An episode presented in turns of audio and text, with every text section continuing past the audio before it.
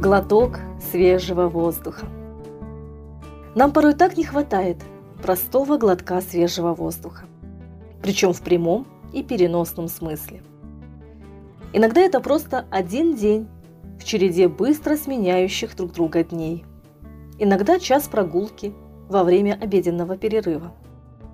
Иногда закрой глаза и представь себе свой глоток свежего воздуха, который помогает тебе немного отвлечься.